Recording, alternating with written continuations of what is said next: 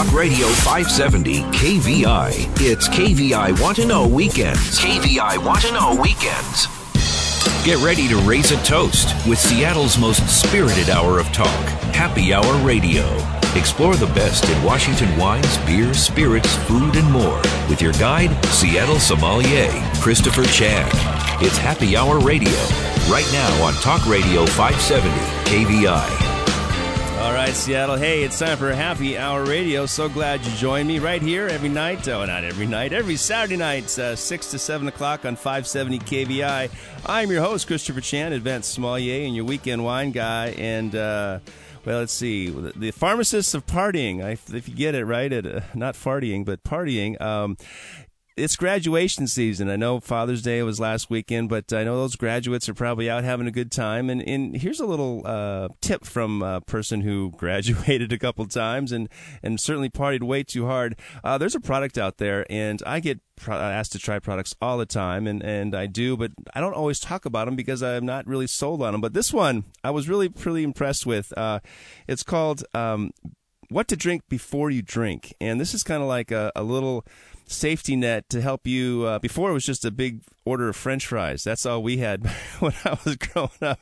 Before you go out to that uh, red cup uh, kegger in the in the park, um, but that's what we would do. But these days now, uh, before you go out, if you're in the business like me, you're probably entertaining, going to wine dinners or uh, hosting tastings and things like that. And sometimes you know, night after night, it can catch up to you, um, especially because uh, alcohol has that little. Um, thing called uh, tolerance that sort of works uh, uh, against uh, your better judgment. But I've got uh, the pharmacist, the man who created, the CEO and co-founder, uh, John Mansour. Um, he has produced this really cool, what we'll call it, a health aid, a, a, supplement, or if you will, but we'll find out. Um, it's what to drink before you drink. John Mansour, hey, welcome to Happy Hour.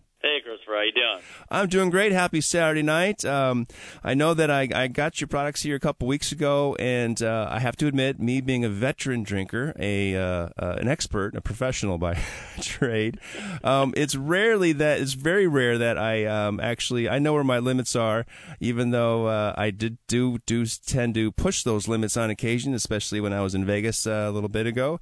Um, it seems to happen quite easily, but I did try your product, and I have to say this I felt I did feel better, and that was odd because I would usually take some Advil before, but that's not always healthy for your kidneys and your liver and your stomach.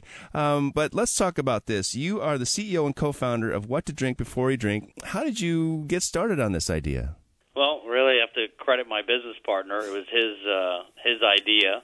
You know, he'd been thinking about. Um, you know, how can you feel better the next day after drinking? Uh, he's in the wine and spirits business, just like uh, yourself and you know, you, like you mentioned, you're entertaining or you're being entertained, and you know, you can't really turn it down when you're in the business. and so, you know, sure. night over night over night, you know, it's it's still you you know you have an enjoyable time and and what what have you, but um, your body lets you know something different when you wake up, and so uh, he he just said, hey, you know, I've got all these responsibilities, I've got a wife, I've got kids, I've got spreadsheets I got to look at, you know, how do I wake up feeling good? And um, you know, he said, "Is there a way?" And I said, "Absolutely, I can make you something." And uh, that was four years ago, a little bit over four years ago, and uh, uh, and and here we are with uh, our product in a can and on a shelf, uh, you know, kind of across the U.S. So, well, I like the idea. Well, let's talk about what alcohol does. I remember when we first see alcohol. If you went to a private school, you probably had some frogs uh, in a bunch of. Uh, uh, what do you call it? Denatured alcohol, right? Um, but yeah. alcohol affects the body in several ways. Tell us what the alcohol does. The short version is, um, you know, alcohol is not uh, considered useful to the body. Um, when it sees alcohol, it says to itself, "Hey, here's this uh, substance. I need to break it down." Um, because I don't need it and I need to get it out of the body. So the best way to do that is to break it into pieces uh, that are more manageable for the body to be able to handle, process, and remove. Uh, so in that process, though, alcohol is broken down really into two uh, smaller parts but those two smaller parts are actually more toxic to the body than alcohol itself. Wow. And what happens is uh, the body um, has certain repercussions, certain uh, short-term and long-term damages, depending on you know how often you drink. and so, you know, some of the short-term damages are what we know. Uh, you know, the general public knows as a hangover. You have, you know, uh, uh, dry mouth, you have de, uh, you know, you're dehydrated, uh, you you have light sensitivity, yeah, red eyes, You got it. queasy. You have all these these um, end symptoms, if you will, and that happens from kind of the havoc that those um, you know uh, byproducts cause in the body, and that happens for, through the liver, into the kidneys, to the bladder, and out. And um, and so that's kind of uh, the short version, if you will, of what happens. The body just is trying to find a way to get rid of alcohol. Okay, well, it's funny how some kids are trying to get a lot of alcohol, but the body's trying to get rid of it all. Um, and so, when you think about dehydration, of course, uh, you have a headache, which means is that part of dehydration, or is that constriction of the blood vessels, or, or what is that? What is a headache? So yeah, so it is constriction of the blood vessels, but in this case, what um, more than likely is the cause of the headache when you wake up after feeling after drinking uh, the night before, the day before. Um, what happens is, um, you know, the byproducts and also alcohol itself are similar, you know, in I guess in concept like bleach. Um, the blo- the body, in order to keep it from causing damage, um, it it wants to dilute it. So it does that by taking all the fluids it can from anywhere that it can in the body to dilute it inside of your uh, inside of your bladder, right? And so uh, part of the places it takes the fluid from are your brain. And so um, once the uh, fluid is removed from the the brain, uh, your brain acts like a sponge. You know, just like a dry sponge, it actually shrinks, and um, it once it shrinks, it's actually causing the brain to get smaller inside of the cavity, inside of your cranium, and so it pulls on uh, all of your uh, vessels, causing uh, pain or causing a headache. Ah. And so part of it is the blood vessel constriction, but also in this case, it's because the brain uh, itself is actually shrinking uh, because the fluids have been lost. I'm shrinking. Help me. uh, that's so very Alice in Wonderland kind of thing. Um, Yeah. Well, this is pretty cool. So uh, I know that there are several things out there that that sort of tonics that people or pills uh, um, that people take, uh, some remedies, uh, old school. Um, but you you actually put science behind it. You're a pharmacist by trade, so you have some research and science behind you. Um, tell me, how did you? What was the first iteration of this idea that you produced? First iteration is actually it's not too far off um, of where we landed. Um, uh, the the real difference uh, between the first and kind of where we ended up was actually um, uh, describing how it should be taken. Uh, that's really the major differences. But the beginning uh, mix versus this mix, um, as far as the recipe, some of it just had to do with what can actually be in a liquid and sit on a shelf and sit in a can. And so some ingredients had to be exchanged for other ingredients. Uh, maybe we had, for example, let's say we had uh, vitamin E. Okay, well that doesn't work well in a solution and doesn't sit in a suspension in a can for you know whatever. Um, so we would have to exchange it for two other items that work similar in in um, in effect, maybe different pathways, what have you. But the real difference was, um, and what we found uh, to be different between the, what we did when we first started versus what we ended with, was the directions, and really that had to do with how we were going to stay true to what the body does, what science tells us, whether or not it was sexy, whether or not it was something uh, that sounded good or you know was easy to get across uh, to consumers. Uh, you know, we felt we'll cross that bridge and we'll deal with that uh, that hurdle uh, better than us kind of telling uh, a partial truth, if you will.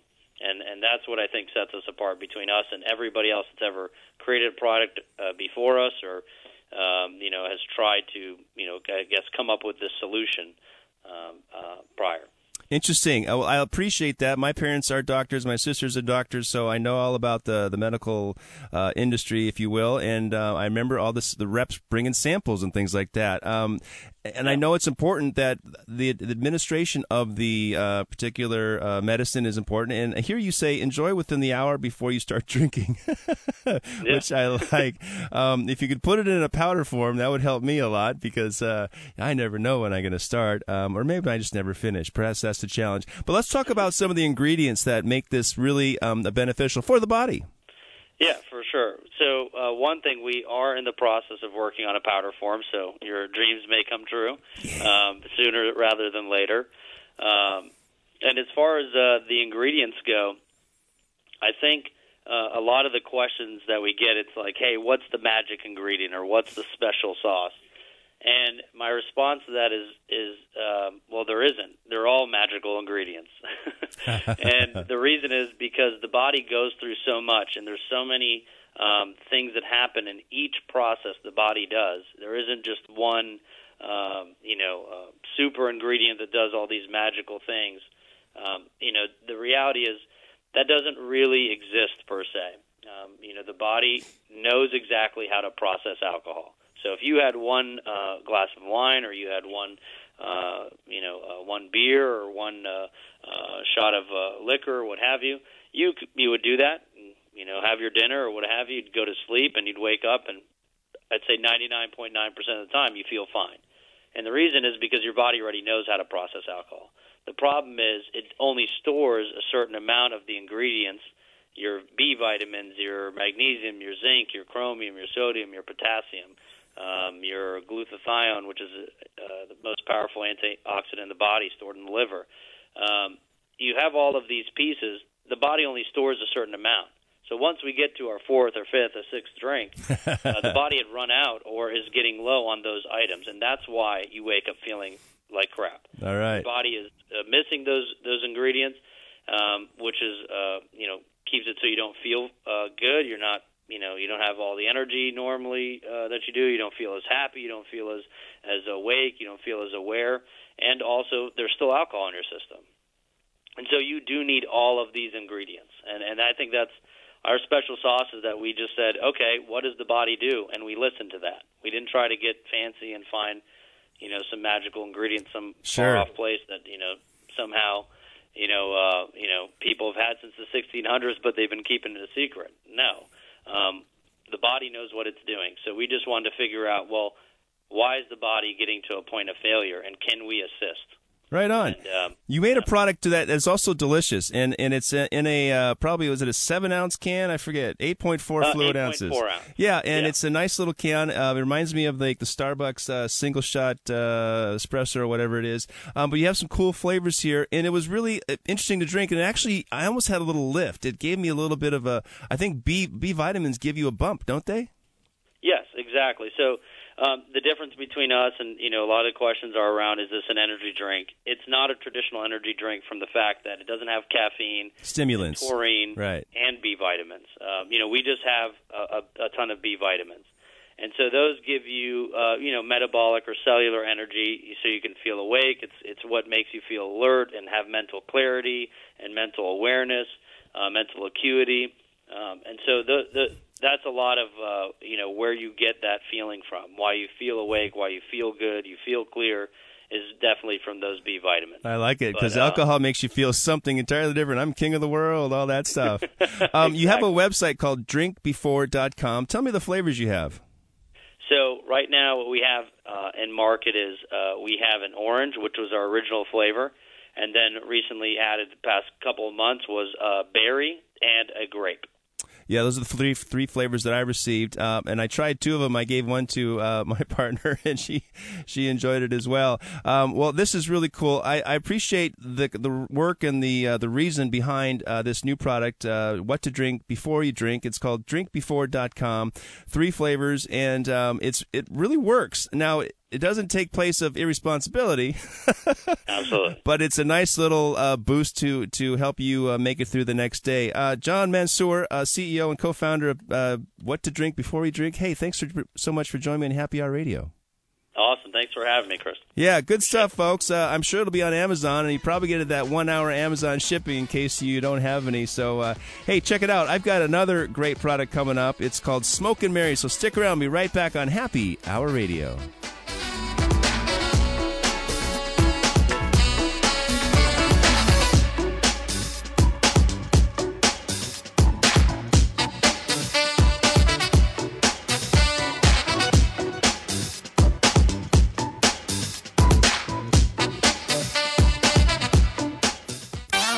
Regular guys separated by 20 years and a full head of hair. Mark Lee and Van Camp, weekdays 9 to noon. Talk Radio 570 KVI. It's KVI Want to Know Weekends, and you're listening to Happy Hour Radio. Now back to Seattle sommelier, Christopher Chan. That's me. Hope you're having a great Saturday night. And, uh, you know, summer is here. This is it. This is our uh, seasons in the sun here in Seattle. And so you'll probably be doing some entertaining, uh, obviously, probably enjoying a bunch of adult beverages. Uh, of course, we've got plenty to talk about. Um, one of the products that uh, I get a chance to, to fly around the world, well, not a chance. I mean, I pay for it. but I, I, get a chance to attend uh, some of these fantastic beverage conferences and wine and spirits wholesalers conferences and Vin Expo and things like that. And it's really cool to meet entrepreneurs. Um, obviously, the big brands tend to dominate uh, the landscape, it seems, but there's always these these people that have an inspiration and they're pr- producing some brand new spirit, whether it's made out of prickly pear, cactus, or they've got a brand new indigenous grape that they're trying to introduce, or they're doing some cool, just like you heard, the uh, before you drink, uh, what to drink before you drink, a little hangover cure kind of thing. And then, of course, there are those people that make great mixers and condiments. And uh, I think that's always the best because we may talk about great spirits and, and great uh, products, but when you're doing mixing, you want to be sure that you're not using Schweppes. I mean, hey, it was great 100 years ago, but Schweppes is garbage, man. It's corn, high fructose corn syrup. And so is Mr. and Mrs. T's. It's, it's the same thing. You're, you're being it's adulterated. And i want something that's really really pure. And i found that um, it was kind of by chance because i didn't expect to find this bloody mary mix. It's called smoking mary um, which is you know it's not smoking mary jane but i, I could see how that could be confused here because uh, she's from california i believe. Her name's lori nadeau nadeau and uh, she is the proprietor the uh, inventor the namesake behind uh, well it's lori. It's not mary. It's mary. It's not lori. Um, hey lori nadeau welcome to happy hour well, thank you very much. I love being on here with you. Yes, um, let's talk about Smoke and Mary. First of all, um, who are you and what do you do? Who am I? Well, huh, I actually am. Uh, I'm, I've become this uh, serial entrepreneur over the last several years, and I've had several careers in different industries. But I actually started this by accident, and it wasn't. Uh, I wasn't this person that was a big Bloody Mary fan. You know, I would have them every once in a while, and they always sucked. Oh. You know, they sucked because they got. Well, I like to talk. Oh, so oh, right. when I go to drink my drink, the ice is melted and there's no flavor left. So I'm like, these are awful.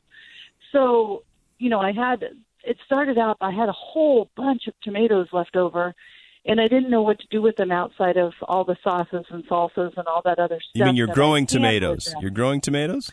Or... I was helping out a greenhouse. Oh, okay. Helping a greenhouse that had a whole bunch. So um, that's a long story, but so I ended up with a whole bunch of tomatoes, and somebody said, one of my neighbors asked, said, "Why don't you make Bloody Mary mix?" And of course, it's because it never crossed my mind because it wasn't my top of mind cocktail.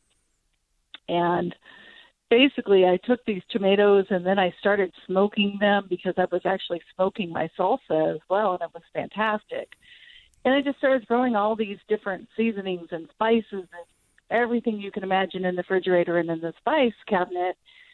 And, you know, five years later, 16 revisions later, I'm in production in a commercial, kid- commercial kitchen, which was pretty amazing and never ever intended intended for it to go this far. But now here we are, and we're very well loved and um, and it comes down really to the quality of the ingredients that we use. Well, very cool. So you were working in a greenhouse. So do you have a green thumb? I take it. I mean, you you were were you learning? Was it an internship, or were you help? You oh, you heard no. there was a harvest. Actually, it's a really that's even funnier story. I grew up on on a dairy farm, so my mom always had the really really great gardens. But I was helping these friends move these tomatoes at markets um, I wasn't actually growing them, but my husband and I, and that was when we lived in Park City, Utah. And we actually bought a ranch here in Northern California.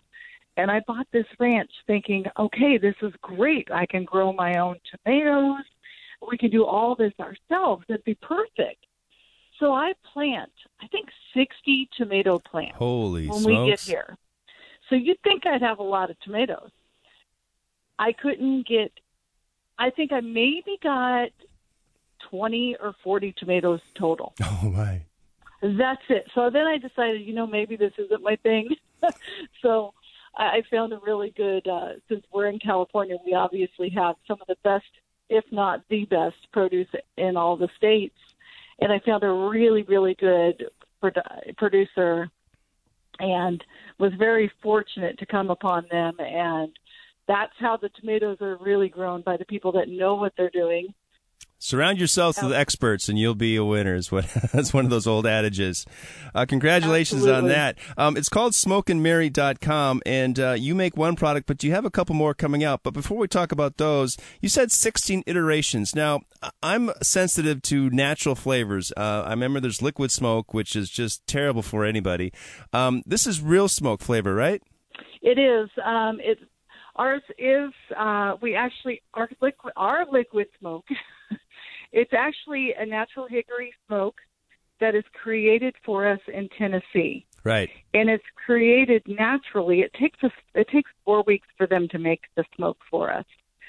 So, you know that's and they also make the smoke that we will be using in our future products that we'll talk about in a second.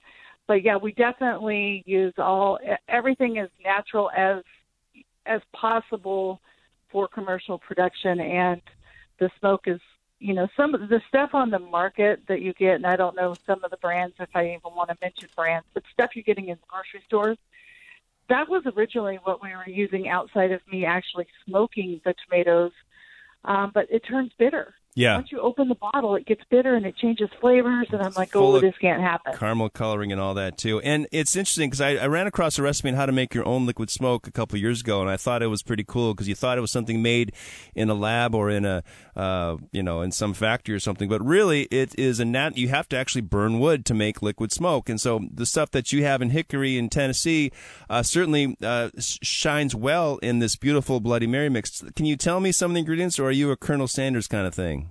So I'll tell you what the ingredients are. it's fresh tomatoes, fresh lemons, fresh limes, fresh horseradish. Um, all these things are all grown here in California. Um, most of them in the central central California because that's where all the farmland is left.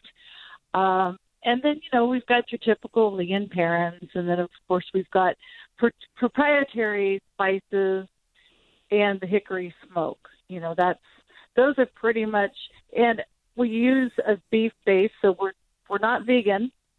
Um and you know that's you know we found that there's not there are some vegans out there but really of all the people that we've met there's not that many you know um Good.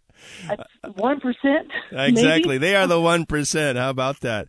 Um, you know, and I tell you, it, fresh is uh, fresh is the key to any great uh, product to me because I would used to um, host a, a, a huge, a twenty foot build your own Bloody Mary bar. And it was important, and I would have all these different ingredients, and I would even make my own Bloody Mary mix, but um, nothing to your extent because I don't want to work that hard. but I knew that if we had no. all, if we had all the fresh ingredients that people could make their own Bloody Mary. Now, I got to tell you, I was at uh, one of those airport lounges. Um, you know, when you, you fly too much, you get they try to wine and dine you. The gal said there is a Bloody Mary with bourbon, and I said no way, that would never work. And I see here on your SmokeandMary.com, you've got some recipes here. Of course, you got the Smoky Mary Maria, the Annie, the Molly, the Belle, the Ginny, and the Graciela, uh, which is mezcal, gin, bourbon, whiskey, rum, and tequila uh, uh, in backwards order. But I tell you, I could not believe they she put Jack Daniels in my Bloody Mary, and it was f- freaking awesome. right It was Yeah, delicious. It worked. especially with the smoke. Um, it goes really, really well. Well, in most, you know, like a lot of the whiskeys, you've got the peat of the whiskey. For Scotch, And yeah. Thing with it, and it just goes so well. And you know, the other thing that we do that's really fun is we cook with it. Oh yeah, I can see that pasta. Fact, right? Yeah. Oh, we do pastas. We do The fish. guacamole, fish, cioppino, ceviche, and Mm. Seattle's really big for all your seafood. And we do, you know, shrimp cocktail, oysters, anything and everything with it. In fact, right now we have uh, we marinated overnight a pork shoulder, and it's been on our Traeger smoker all day, and we're going to be shredding that and using the leftover marinade to make barbecue sauce. Mm, okay, I'm coming down right now. Uh, love it. You got two more products. We got just a little bit of time. Tell me about the two products coming out. So um, the next product is going to be our green, uh, our green Oh, one, yeah. which is called Envy, or Green with Envy. It's going to be using green tomatoes, and um, the spice on that. So on on the red one, which um, we have our original, Quickly. that is a chi- chipotle cayenne, and then green is going to be with the green tomatoes, and our little tart is going to be fruits, tomatoes, and smoke and heat. Awesome. And they're both just all of them absolutely fantastic. I'm excited for that green one because I, I love that you had a good zing, good uh, spice, good heat level to the smoke and Marion. Of course, the smoke it's pr- it's prominent, but it's not overbearing. Um, uh, but you know, you just fill a big glass and put more booze. It always works out. Um, it's smokeandmary.com. The founder is Lori. Is it Nadeau or Nadeau or how do I say it? Do. Nadu, uh, and I will do. And uh, thank you, uh, Lori Nadu. Hey, this is great. I appreciate it. SmokeandMary.com. Thanks for joining me on Happy Hour Radio. Thank you so much for having me. Have a great rest of your day. Yes, it'd be great. Uh, of course, it's Smoke and Mary time, and Bloody Mary's worked for me. I always put white rum in my Marys, but that's another story. Hey, folks, stick around. We got lots more fun on Happy Hour Radio.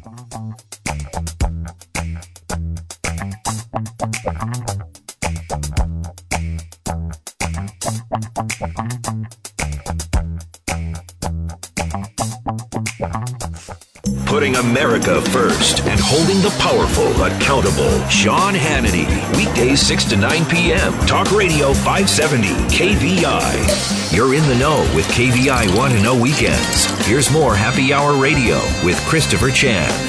All right, folks, welcome back to Happy Hour Radio. Time for uh, round three. And uh, as you know, Alaska Airlines is based here in the Northwest, and one of the destinations they've had recently in the last, I don't know, 15, 18 months has been Cuba. Cuba. That's right, uh, Habana. And uh, I've always been curious about it. Of course, we've had this great restaurant called Paseo, known for Cuban sandwiches, but Cuban food is so food is so much more than that. And I am super pleased uh, and excited to to dive into that uh, island nation and learn more from um, a uh, a veteran of the culinary world and also a current resident of Cuba or lived there for eight years. Her name is Imogene Tondre, and uh, she is well, she's on the line today, and she just had a new cookbook. She co-authored a cookbook called Cuba, the Cookbook with Madeline Vasquez Galvez, and of course Imogene Tondre. Hey, Imogene, welcome to Happy Hour. Thanks for having me, Chris. Super excited. So, as we were chatting, you have a master's degree in food science from the University of Havana, was it?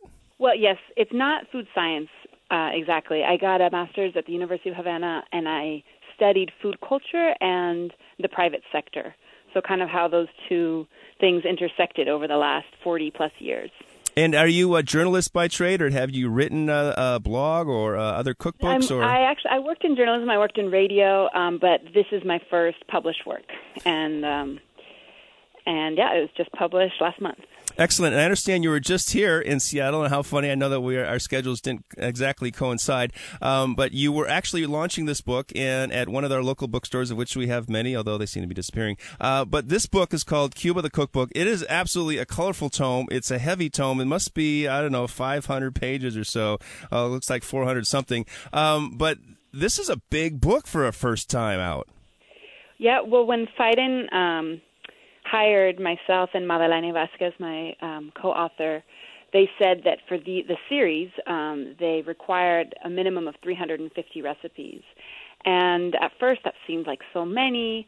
Uh, Cuban food today is not known for its variety. Sometimes there are issues with scarcity, and it's hard to find some ingredients sometimes. So it it was a little bit overwhelming at first, but then the more research we did, um, it was completely possible to to get that number of recipes. And and really important to us to find some of these older more traditional recipes that have been lost or are becoming lost over time. And um and wanting to include those to to make sure that they don't disappear. Well, how fun is that actually to have to cook 350 different recipes and probably perhaps more than once just to get it right and get all that uh, perfect photo uh, opportunity right? And you've got some great pictures here. It's a colorful book. Um, let's talk about Cuba as a nation and, and its history of culinary influences. Can you share that with us? Definitely. Um, one of the things that we talk about in the introduction is that Cuba is more influenced in a lot of ways um, by its history and different migrations than its geography.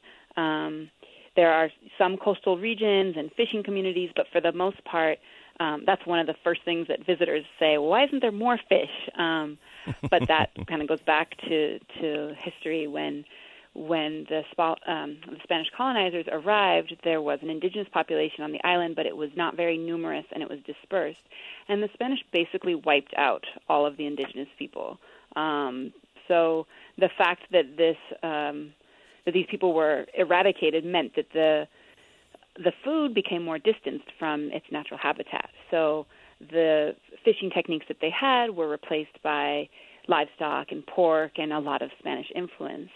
Um, and then the Spanish also brought uh, African slaves who contributed a lot to the cuisine. So um, you can see that in the use of yams, plantains, taro root, okra. All of those are very typical ingredients today. Um, so those are kind of the three um, main contributions to Cuban food, but then different migrations continued. Um, after the revolution in Haiti, a lot of um, the French colonizers came to the eastern part of Cuba and contributed um, a lot to the development of coca and coffee plantations. And then later, starting in around 1847, the first Chinese came um, as indentured servants. And they were very instrumental in setting up some of the first uh, food stands and mm-hmm. small restaurants. And to this day, there's there's a Chinatown in Havana. A lot of that food is kind of mixed, some authentic Chinese food, but much more um, with a kind of a Cuban style. But um, but some of the use of certain ingredients like bok choy is something really common in Cuban food, and that came from the Chinese. And actually, rice. Um, there's there's documentation that rice was uh, being cultivated in Cuba as early as 1600, but it was really the Chinese who helped popularize it. And today, rice is a huge part of the Cuban diet.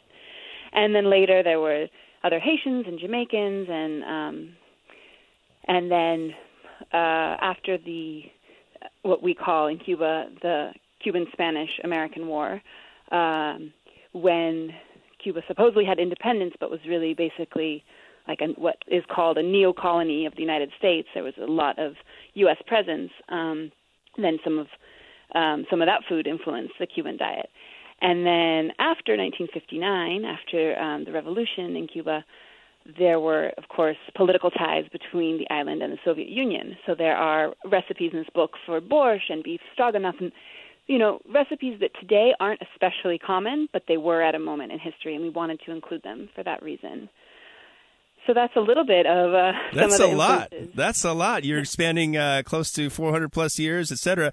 And uh, you know, it's pretty interesting to, to hear how many different um, unique countries, whether it be Russia, Asia, of course, France, uh, Africa, and uh, of course the the Spanish themselves. There is a lot going on there, and so you you, mo- you almost have everything there. I could think French pastry, French bread, of course. You've got the Chinese, so you've got some probably fermented things. Um, looking at the cookbook, it's it's really really fun. Of course, you start out with uh, the Cuban pantry, which I think I'd like to go into. Tell me about some of the basic ingredients that most Cuban households would have for um, basic day to day preparation. Right. Well, we did talk about um, actually the first um, ingredient in the list of the, the Cuban pantry is not an ingredient itself, but is the bain marie or the baño de Maria. Yeah. Um, which is a very common technique in Cuba, and not everyone knows. Um, you know, they they might know it by its French name, but it's basically just when the pan or dish of food is placed in a larger pot of pan, um, it, which has water in it, and it can be done either on the stove top or in the oven.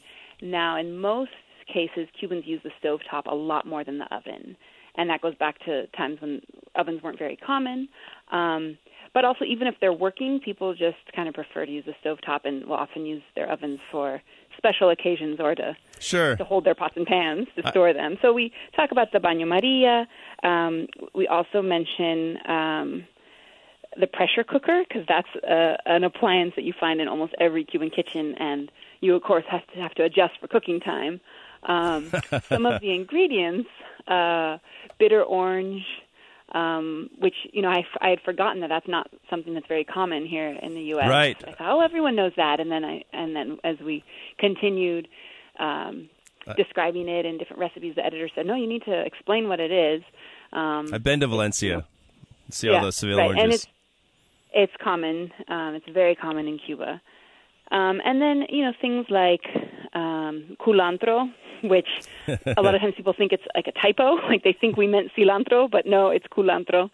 Um, it's a totally different herb. Um, the Latin name is Eryngium foetidum, um, and it's it's indigenous to Cuba and grows. Um, it has kind of these long leaves with jagged edges, and it's used in beans and soups. And but do they have um, cilantro?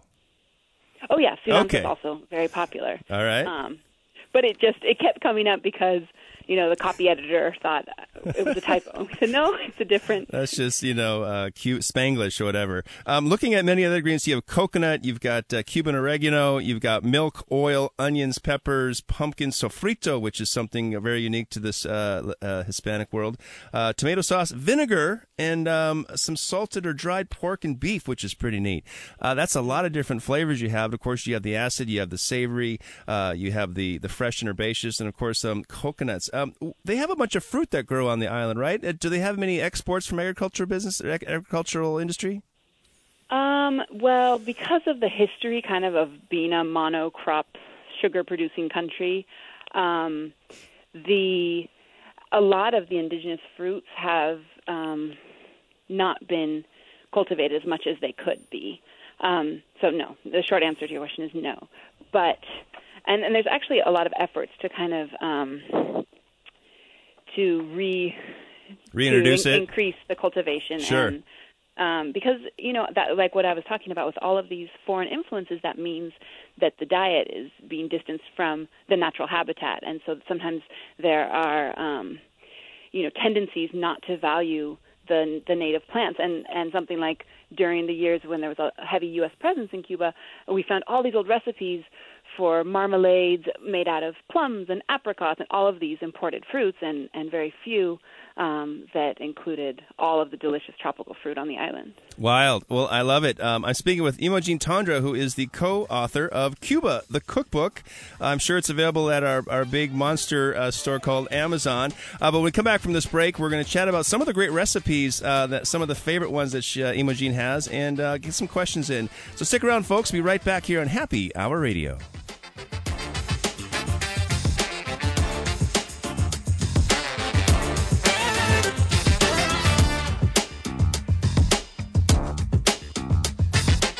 Start your day the right way. The Commute with Carlson, live and local. Weekdays 6 to 9 a.m. Talk Radio 570 KVI. Now more KVI Want to Know weekends. Back to Happy Hour Radio with Christopher Chan. All right, hope you're having a great Saturday night, and uh, I think it's time for some great food. Uh, I've got Cuba, the cookbook. Uh, co-author Imogene Tondre is on the line. We're chatting about um, some of the cultures that uh, uh, shaped the uh, Cuban f- food culinary landscape. Um, and I'm thinking about some of the we talked about indigenous fruits that are, are kind of been overlooked over the years. but Imogene, tell me, give me the breakdown on, on proteins. What what are the Cubans eating? I, I want to say it's pork based. Well, that's a good guess. And just to give you a little reference, a traveler from the United States in uh, the 1800s made the observation that Cubans seem to eat meat for breakfast, lunch, and dinner. So a very meat-based diet is, is not a new thing.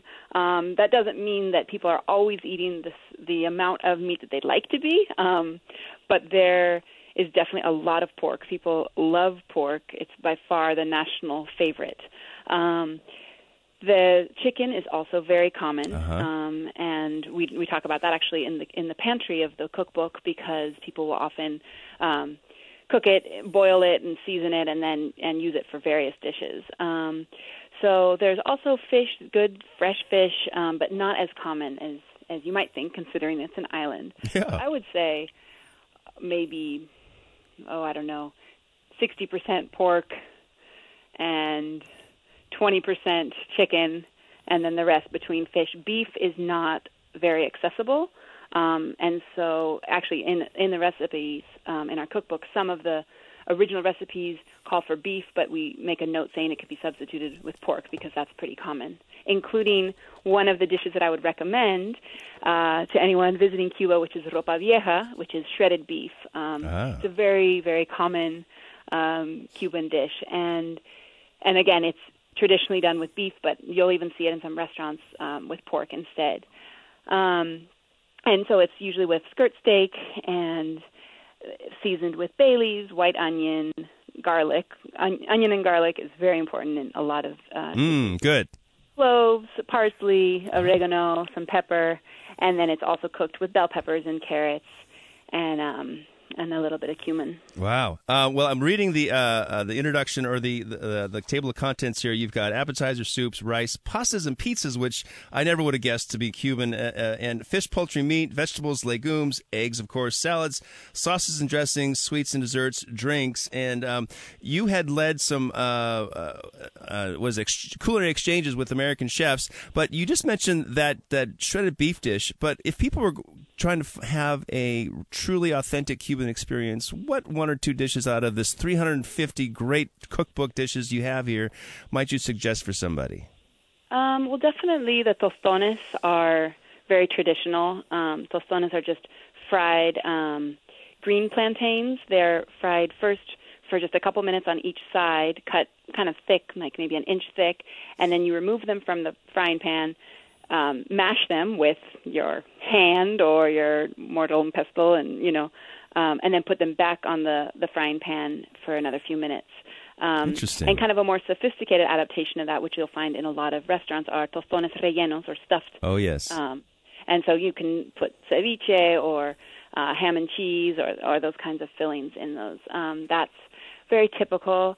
Um, I would also talk about ajiaco, which is um, a really thick, succulent stew, which has been used to describe um, describe the kind of mixture of ethnicities in Cuba because the ingredients were contributed by the Spanish, the indigenous people, and African slaves. So those that's what I mentioned at the beginning, where um, those groups came together to create this this cuisine. And then uh, congri is just rice and beans um, cooked together. Very, very common. Um, red beans and rice, and uh, it also has some pork in it, and of course peppers and onions and garlic, and is a, a very typical staple part of the Cuban diet. Wow, you've got my mouth salivating here. Um, is there a website that that shares some of these recipes that people can go and find more about the book? Um, I suppose just through the the publisher, Phaidon, P H A I D O N. Um, that's probably the best way. And uh, you mentioned earlier Amazon, which is a good option, but also since I was just in Seattle a couple weeks ago, I would just mention that the book is also at Third Place Books, where I did a small event, and Elliott Bay, where I signed a few copies, as well as Book Larder. So those were all lovely bookstores, and I encourage any local listeners to go to their bookstore. I encourage that as well. It's like taking care of, you know, as, as being Happy Hour Radio, we talk about wine shops, and we prefer to, to go to the smaller wine shop versus the Total Wine and More. Uh, but this has been such a treat. I was th- truly enthralled just to see this beautiful, colorful tome come my way. I'm, I'm into Cuban. I'm half Chinese and a bunch of other stuff, so uh, actually a little bit Spanish as well. But Imogen Tondre, uh, the co-author of Cuba, the cookbook, thanks so much for sharing this story with Happy Hour Radio. Thank you for having me. That's that's a real treat. Wow, we've had three call-ins today. Of course, we had uh, before you drink. We've got Bloody Mary mix, and now Cuba the cookbook. Um, get out there. We've got a co- couple uh, Cuban-inspired restaurants around Seattle. I invite you to check them out, and of course, check out the book Cuba the cookbook, uh, Book Larder, and uh, Books. Uh, and there's one more, but we'll figure it out when you hear this story. This story again. I'll see you next week right here on Happy Hour Radio.